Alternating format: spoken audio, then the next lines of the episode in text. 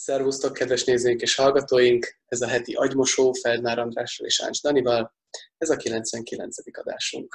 Nézzük a mai kérdéseket. Kedves András és Dani! Egy olyan problémával fordulnék hozzátok, hogy édesapám halála után nagyon sokszor álmodok a házzal, ahol felnőttem, illetve amiben ő is haláláig élt. Mikor ott laktunk, nagyon szerettem ott élni, viszont apukám halálával gyökeresen megváltoztak az érzéseim a ház iránt. Ha csak a házra gondolok, félelem és rossz érzés lesz bennem. Mára szinte egy kísértett ház lett számomra az egykori szeretett otthonomból. Gyakran az a ház a helyszíne az álmaimnak, és még mikor kifejezetten rossz dolog nem is történik ott álmaimban, akkor is nagyon nyomasztó és rossz érzést kelt bennem. Sokszor még a már rég elhunyt háziállataim is ott vannak álmaimban. Nem értem, hogy miért pont a ház az, amivel annyiszor álmodok. Talán valami köze lehet ahhoz is, hogy sok rosszat is átéltem ott. Apukám bántalmazta édesanyámat, mikor gyerek voltam. Ennek ellenére nagyon jó kapcsolatom volt édesapámmal, mindig is apás voltam, nagyon szoros kötelék volt köztünk. Van, hogy már lefekvés előtt is rettegek attól, hogy újra fognak játszódni az álmaim. Gondoltam arra is, hogy talán szembe kéne nézni a félelmeimmel és oda menni, de már voltam ott azóta néhányszor, igaz nem egyedül, és sajnos nem lett jobb a helyzet. Mit tehetnék? Nagyon szépen köszönöm, ha válaszoltok.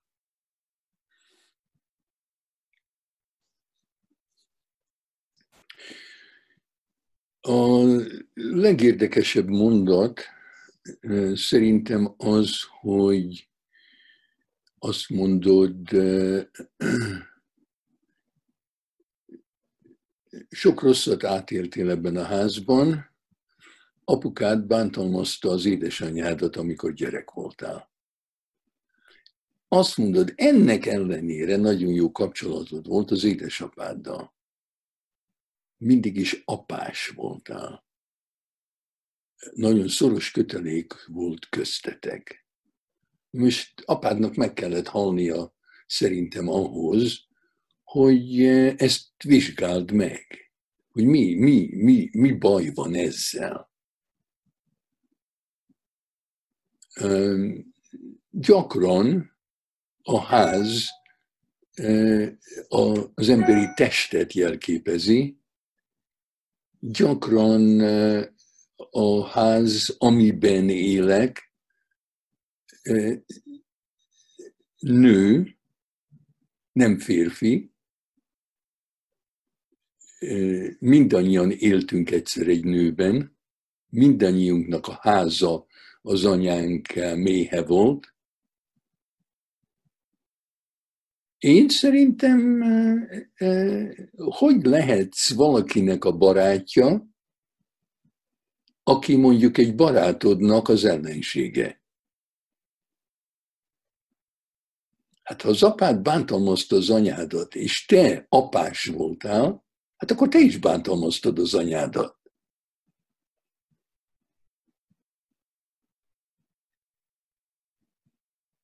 És úgy tűnik, hogy hát ha én lennék az anyád, akkor kísértenélek. Hát nem tudom, hogy anyád éle, vagy nem, de ha a ház reprezentálja az anyádat, ahol megszületél, akiből kijöttél a világba, hát akkor minden alkalommal, amikor rágondolsz, tudat alatt, mert úgy tűnik, hogy ez az az álom, ami ezt a felszínre hozza, valami, meg kell értened, hogy ezt hogy csináltad.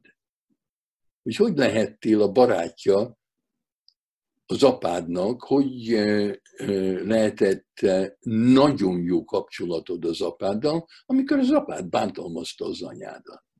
Hát szerintem erről szól az álom, és nem a házat kell meglátogatnod, hanem az anyádat, akár gondolatban, akár valóságban. Mit jelenthetnek szerinted az elhunyt házi állatoknak is a, a jelenléte az államban? A halál. Mind, mind, mind arról szól, hogy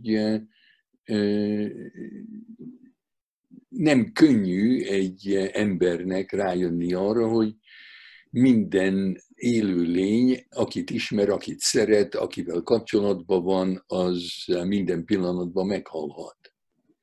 Tehát minden halott háziállat az álomban szerintem reprezentálja a halált, a halál lehetőségét, hogy, a, a, hogy, hogy bármelyikünk bármikor eltűnhet.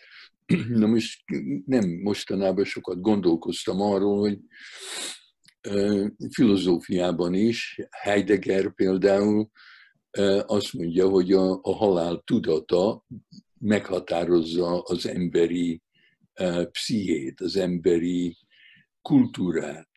Az, hogy tudjuk, hogy meghalunk, ez a legfontosabb dolog az emberben. Hát én nem hiszem, és most a, a, a szeretet szerintem erősebb, mint a halál. De hát erről van szó, hogy itt például, hogy egy szeretett ember meghal, és maradsz annak az emlékével, akit ez a szeretett ember bántalmazott.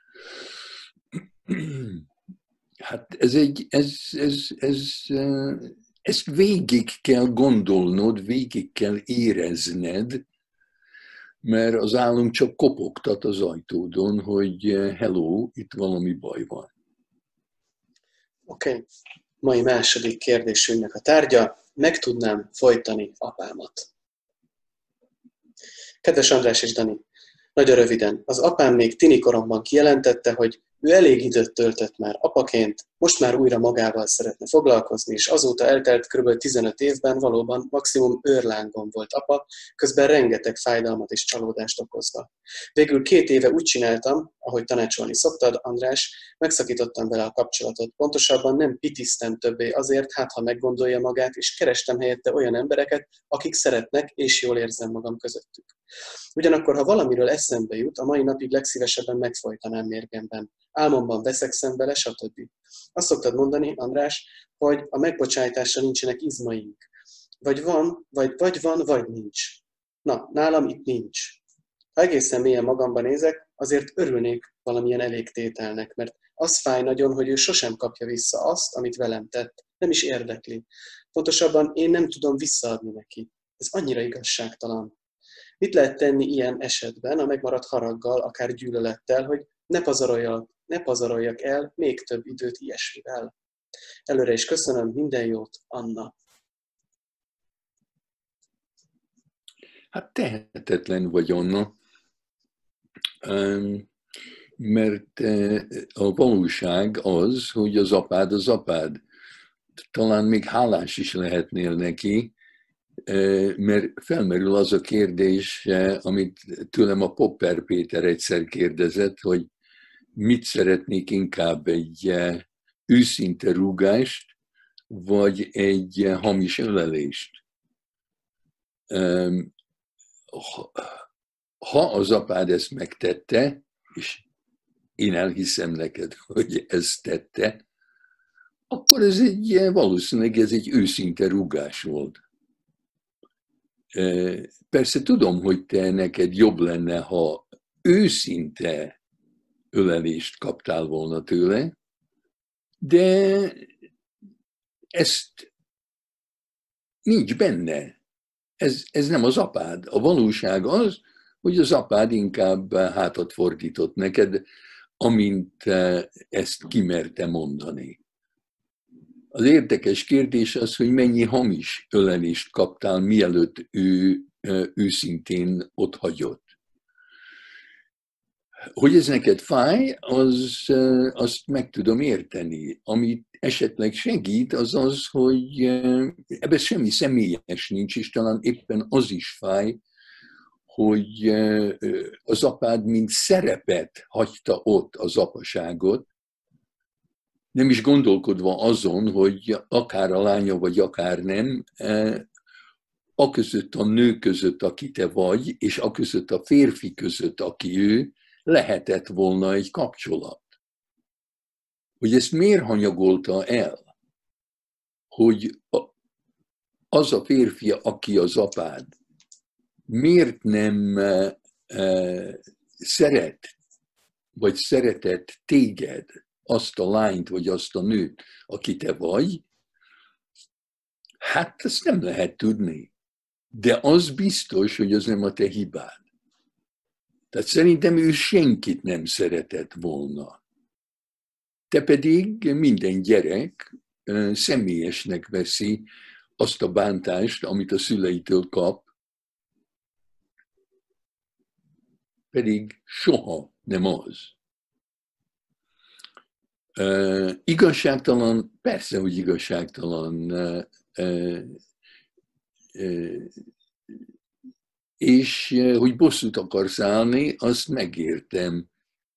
De hát esetleg tényleg meg kéne őt folytani az apádat, de hát annak is konsekvenciái lennének, főleg most, hogy elmondtad mindenkinek, hogy,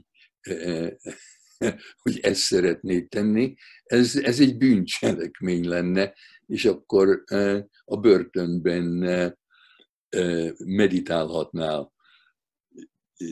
Viszont van egy nagyon érdekes könyv, egy New Yorki újságíró írta, aki Görögországban született, Eleáninak hívják, ami az anyja neve volt. Az anyját kivégezték a civil háborúban, és ő kinyomozta, hogy kiírta alá a, a,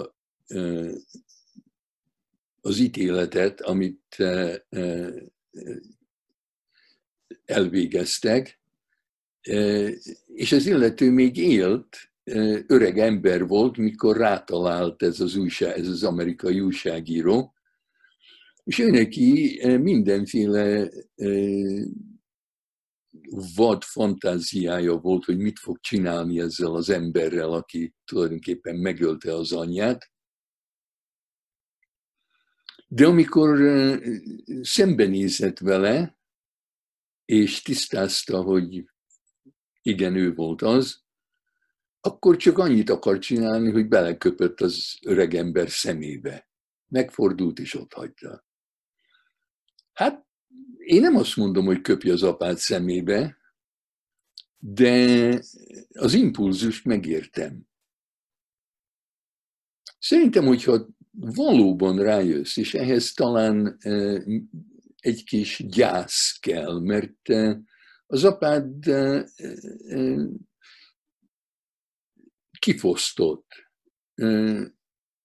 elrabolta tőled azt, amit elvártál tőle, amit elvártál a szüleitől, elvártál őtőle. Ő, ő, ő, ő ellopta a szeretetet tőled, a figyelmet.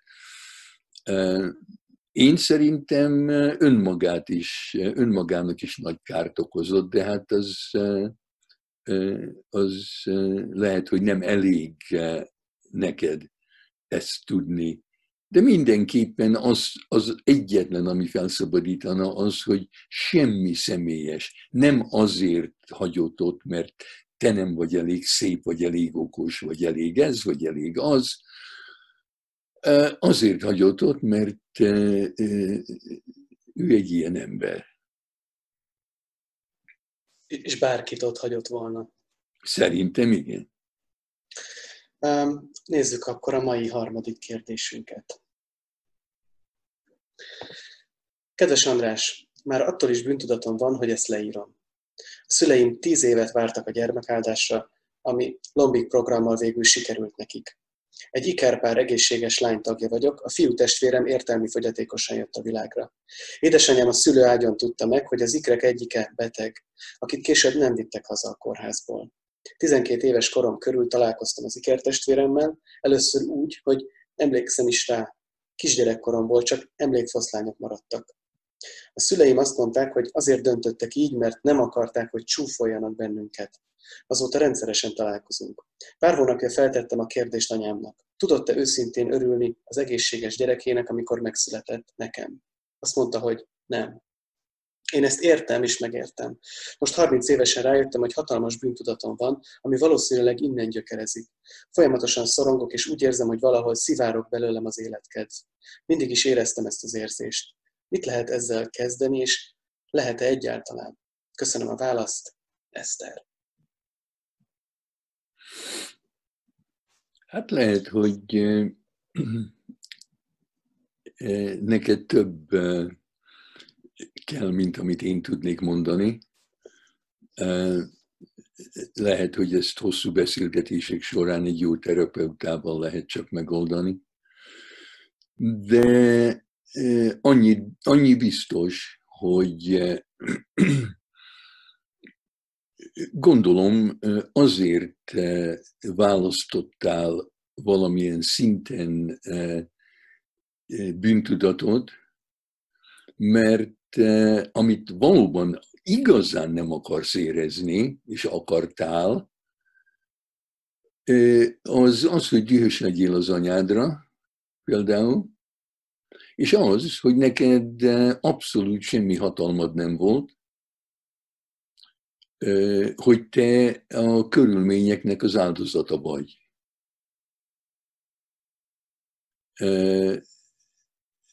Mert aki, aki bűntudatot tud generálni magában, az tulajdonképpen ilyen helyzetben megalomániás. Mert inkább úgy teszel, mintha neked lettek volna választásaid, és te rosszul választottál. Én szerintem neked semmi, semmi választásod nem volt, neked nem kellett eldöntened semmit. Az se, hogy megszületsz, az se, hogy uh, uh, ikred legyen vagy sem, az se, hogy te legyél egészséges, ő legyen beteg.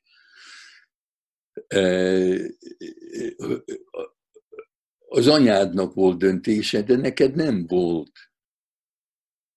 Lehet, hogy az anyád azért nem tudott téged szeretni, hogy neked örülni, mert mindig, amikor rád nézett, te a léteddel emlékeztetted őt arra, hogy mit döntött. Tulajdonképpen ez egy olyan Sophie's Choice,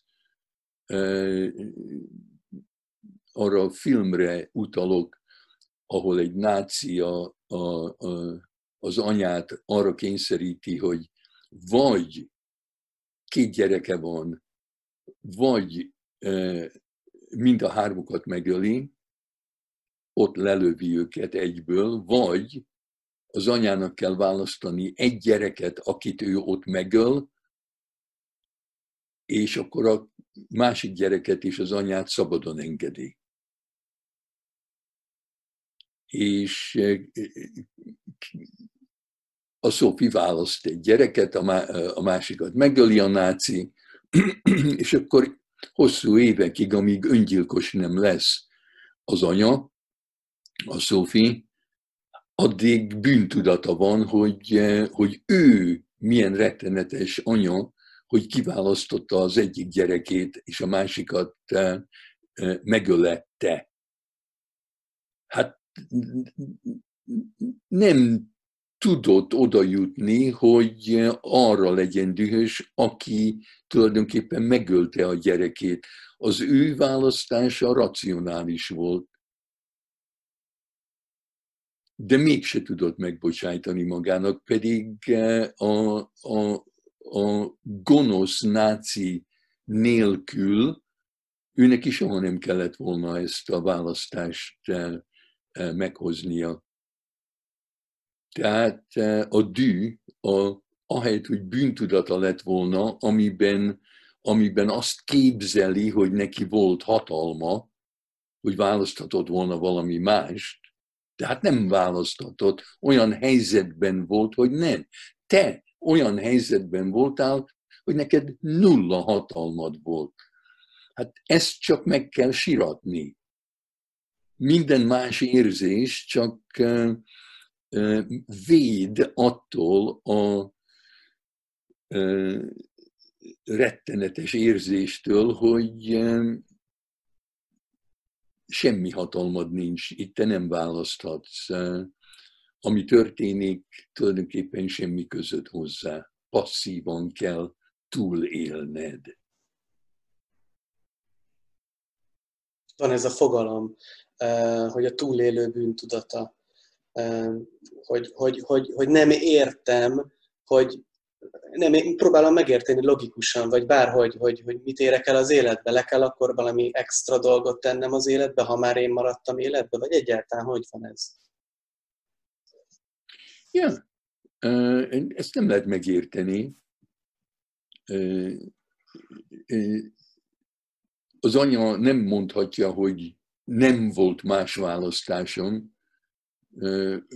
Sokan elfogadnak egy fogyatékos gyereket, és bizonyos dolgokat nem lehet tenni egy fogyatékos gyerekkel, de szeretni őt lehet, és a legtöbb fogyatékos gyerek teli van szeretettel.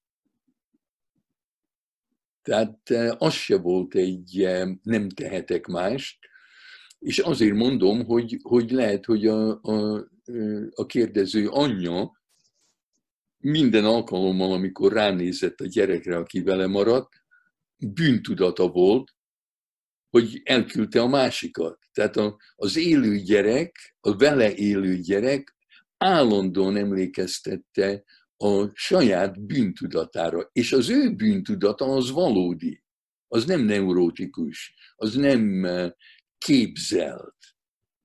Neki, neki volt szabadsága, ő szabadon választott, hogy ott hagyja a, a, a, a beteg ikret a kórházban. Nagyon képletes nekem, ahogy Eszter ezt írja, hogy szivárok belőle az életket, mint hogyha lenne egy seb, vagy egy, egy golyó ütötte lyuk, vagy egy kés szúrta seb a testén, amiből... Hát, valamilyen szinten, hogyha én beleérzek az anyába, akkor valamilyen módon jobb lett volna, ha mind a kettőt el tudom adni valakinek, vagy egyik se születik meg, vagy meghal az egészséges, hogy ne emlékeztessen engem naponta arra, hogy én mit tettem. Úgyhogy én azt mondom, hogy Eszternek, hogy, hogy ne tegyen szívességet az anyjának. Ne vegye magára a bűntudatot, ez az anyjáé, és ne halljon meg, és ne veszítsen az életkedvét, csak azért, mert nehézséget okoz az anyjának ránézni. Rendben. Még egy kérdés belefér, úgyhogy menjünk akkor tovább a mai negyedik kérdésünkre. Ennek a tárgya gyereklélek gyilkos. Kedves András és Dani, folyton üvöltök a gyerekemmel. A szüleim rendszeresen vertek, üvöltöztek és minősíthetetlen stílusban beszéltek velem. Ők is mindketten így nőttek fel. Én annyiban vagyok jobb, hogy csak üvöltök, de ezt napi szinten. Mit ér vajon, ha megbeszélem a gyerekkel, miután megnyugszunk, hogy csak dühös voltam, és éreztetem vele, hogy szeretem? Érzem, hogy elveszítettem a bizalmát, és már most teljesen ki van készülve idegileg, rögtön elkezd sírni, és nem tudja abba hagyni.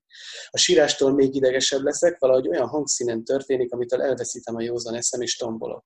Járok terápiára, a pszichológusom nagy eredménynek tartja, hogy nem ütöm meg, és azt próbálja elfogadtatni velem, amikor teljesen összeomlok a bűntudattól és szégyentől, hogy nem tudok kilépni a bőrömből, és sosem leszek az év anyukája, és a legtöbb, amit kettőnkért tehetek, hogy őszinte vagyok a gyerekemhez. Én ezt nem tudom elfogadni, azt akarom, hogy ne szenvedjen ez a drága tünemény, ne legyen depressziós, és legyen önbizalma, érezze, hogy szeretni való, és ne legyenek majd idióta pasiai, akik rosszul bánnak vele, ne szívja a napi szinten füvet, azaz ne legyen olyan, mint én. Minden este úgy fekszem le, hogy holnap másképp lesz. Az indulataimat nehezen tudom fékezni, kontroll nélkül fröcsög belőlem a szarrá. Hogy lehet leállítani az állatot, miért nem tudom fékezni magam, és meg lehet -e ezt tanulni, ha valaki eleve lobbanékony? Ahogy visszagondolok a gyerekkoromra, folyton azt éreztem, hogy teher vagyok, akivel foglalkozni kell, és akire költeni kell. Én is sokszor érzem magamban, amikor velem akar játszani, vagy bármit csinálni a gyerekem, hogy rá nincs energiám, türelmem, és hogy hagyjon békén, ne kérdezzen, ne szóljon hozzám. Hat éves, már mindent elrontottam?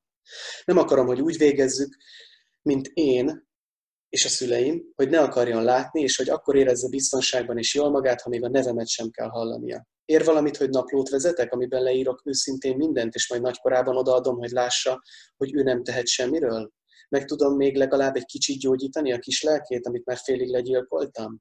Éjszakákon át ezen rágódok egy héten, jó, ha 20 órát alszom, amitől még rosszabb a helyzet. Nekem kéne óvnom őt, és én bántam a legtöbbször, ebbe bele lehet őrülni, hogy tudom, mit nem szabad, mégis megtörténik mindig. Előre is köszönöm a válaszatokat, egy anyuka, aki édesanyja szeretne lenni. Hát szomorú, szomorú, szomorú történet.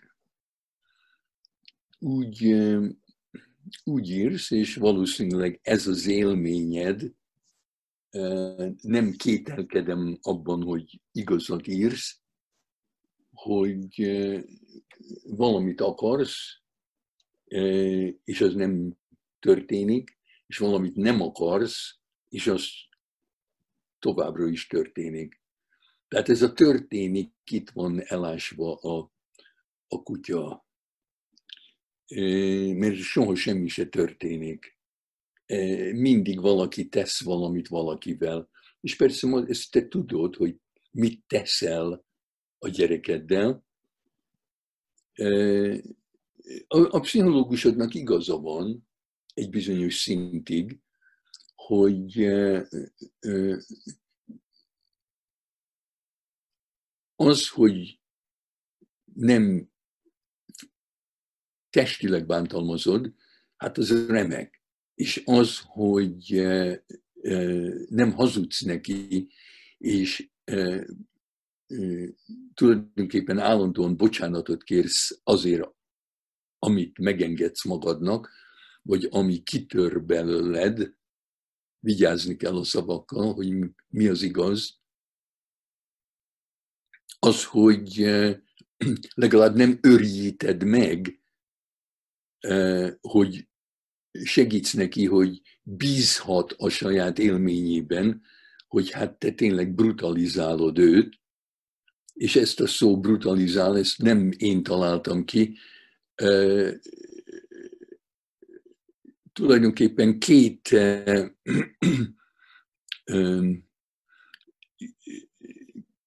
kétféleképpen lehet egymáshoz viszonyulni.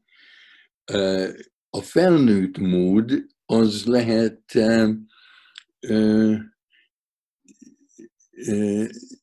szenvedélyes. A, viszont a, a gyerekkel való kapcsolat, annak gyengédnek kell lenni. Mert hogyha egy felnőtt fel, el, elengedi, ráúszítja a gyerekre a szenvedélyét, akkor a gyerek brutalizálva fogja érezni magát. Ez a Ferenci Sándor, magyar pszichoanalitikus, aki azt mondta, hogy hát két nyelv van, a, a gyengétség nyelve és a, a, a, a szenvedélyek nyelve. A, baj az, hogy amikor, és, és a, a dű az egy szenvedély, te egy szenvedélyes nő vagy. Felnőttel csinálhatnád azt, amit csinálsz a gyerekkel, és, és semmi baj nem lenne. Egy felnőtt föl tud állni, egy, egy felnőtt vissza tud üvölteni.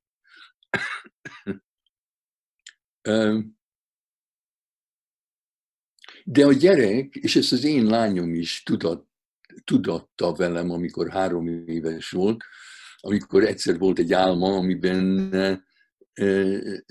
azt álmodta, hogy a, a bátyja, akik pár évvel idősebb, mint ő, és ő álltak egymás mellett, én meg közeledtem hozzájuk, és dühös voltam rájuk, és kiabáltam velük. És akkor vissza varázsoltam őket az anyjuk méhébe. Na, ezt egy három éves kislányom mondta nekem. Hát akkor azután már nagyon vigyáztam, mert megértettem tőle, hogy az én dühömet úgy értelmezte, hogy nem akarom, hogy éljen, hogy jobb lenne, ha soha meg se született volna. Hát miért varázsoltam volna őket vissza onnan, menj vissza oda, honnan jöttél, az anyád picsájába. Hát ő ezt már tudta. Hát ez van, hogy akire, akire, akivel kiabálsz, az büntetésnek fogja érezni a dühöt. Egy kutya, akire ordítsz, megbüntetve érzi magát. Nem csoda, hogy akkor te elkerülöd a te szüleidet, ő meg majd elkerül téged. Hát ez tragédia neked is, meg neki is. Hogy, hogy, hogy neki tulajdonképpen nincs választása, ő neki el kell téged, hogy kerüljön előbb-utóbb, amint tud. Mert állandóan bünteted, és ki akar, ki akar ott maradni, amikor büntetik, ahelyett, hogy szeretnék. Persze tudom, hogy te szereted, de, de nem szereted, mert a szeretetnek az alap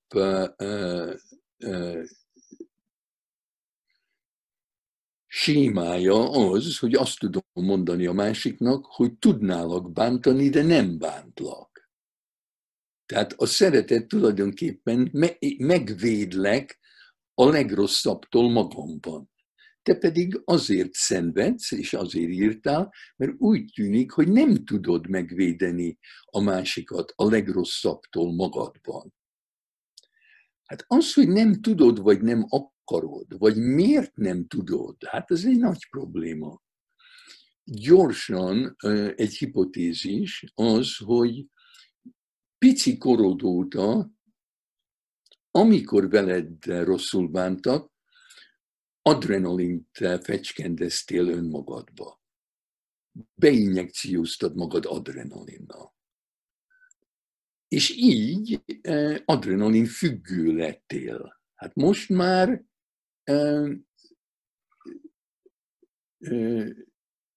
dühösnek kell lenned ahhoz, hogy beinjekciózd magad adrenalinnal. Mert belülről csinálod, nem kívülről. És teljesen úgy beszélsz, mint egy, mint egy heroin függő. Tehát tulajdonképpen a lányodnak olyan, vagy gyerekednek olyan élete van, mintha egy, egy függő anyja lenne, akinek fontosabb a, a drog, mint ő. Na hát a heroinról talán könnyebb leszokni, mert az kívül van, mint arról, hogy állandóan beinjekciózd magad adrenalinnal. És őt használod, a gyerekedet használod arra, hogy be tud magad injekciózni. Ha nem lenne a gyereked, akkor valaki másra kellene, hogy dühös legyél. De nézd, hát ez tényleg hülyén hangzik, de meg kipróbálhatod. Adrenalint tudnál magadba adni, ha például találnál valakit, aki meg tudna ijeszteni. Tehát nem csak a dű produkál adrenalint, hanem a félelem is. Tehát uh, ilyen horror, horror movie, uh, uh, olyan filmeket nézzél, a, a, ahol uh, megijednél és akkor megkapnád a napi adagot. Ha mondjuk minden reggel egy horror movie-t néznél. Vagy rengeteget kéne szexelned. Jó szexet, mert a szexuális eh, izgalom is adrenalint eh, termel. Tehát esetleg kevésbé lennél dühös, ha eh, teletöltenéd a napodat orgazmussal, akkor nem kéne, hogy a gyereked eh, süssön el, eh, vagy pedig ijeszgesd magad. Hát félig viccelek, de félig nem. Nem tudom, mi lenne akkor, hogyha komolyan azt mondanám, hogy eh, oda költözöm hozzátok, és ha még egyszer ráordítsz a gyerekedre, akkor lelőlek. Homlokodhoz teszem a, a pisztolyomat, és golyót teszek az agyadba. Lehetséges-e, hogy akkor meg tudnád magad állítani? Hát mindezt örülök, hogy van terapeutád, úgyhogy ezt mind megbeszélheted vele. Köszi András, örülök, hogy egy kicsit bárható is csúsztunk a műsoridőn, ezt a kérdést még megválaszoltad. Találkozunk veletek legközelebb az utolsó századik adáson. Sziasztok!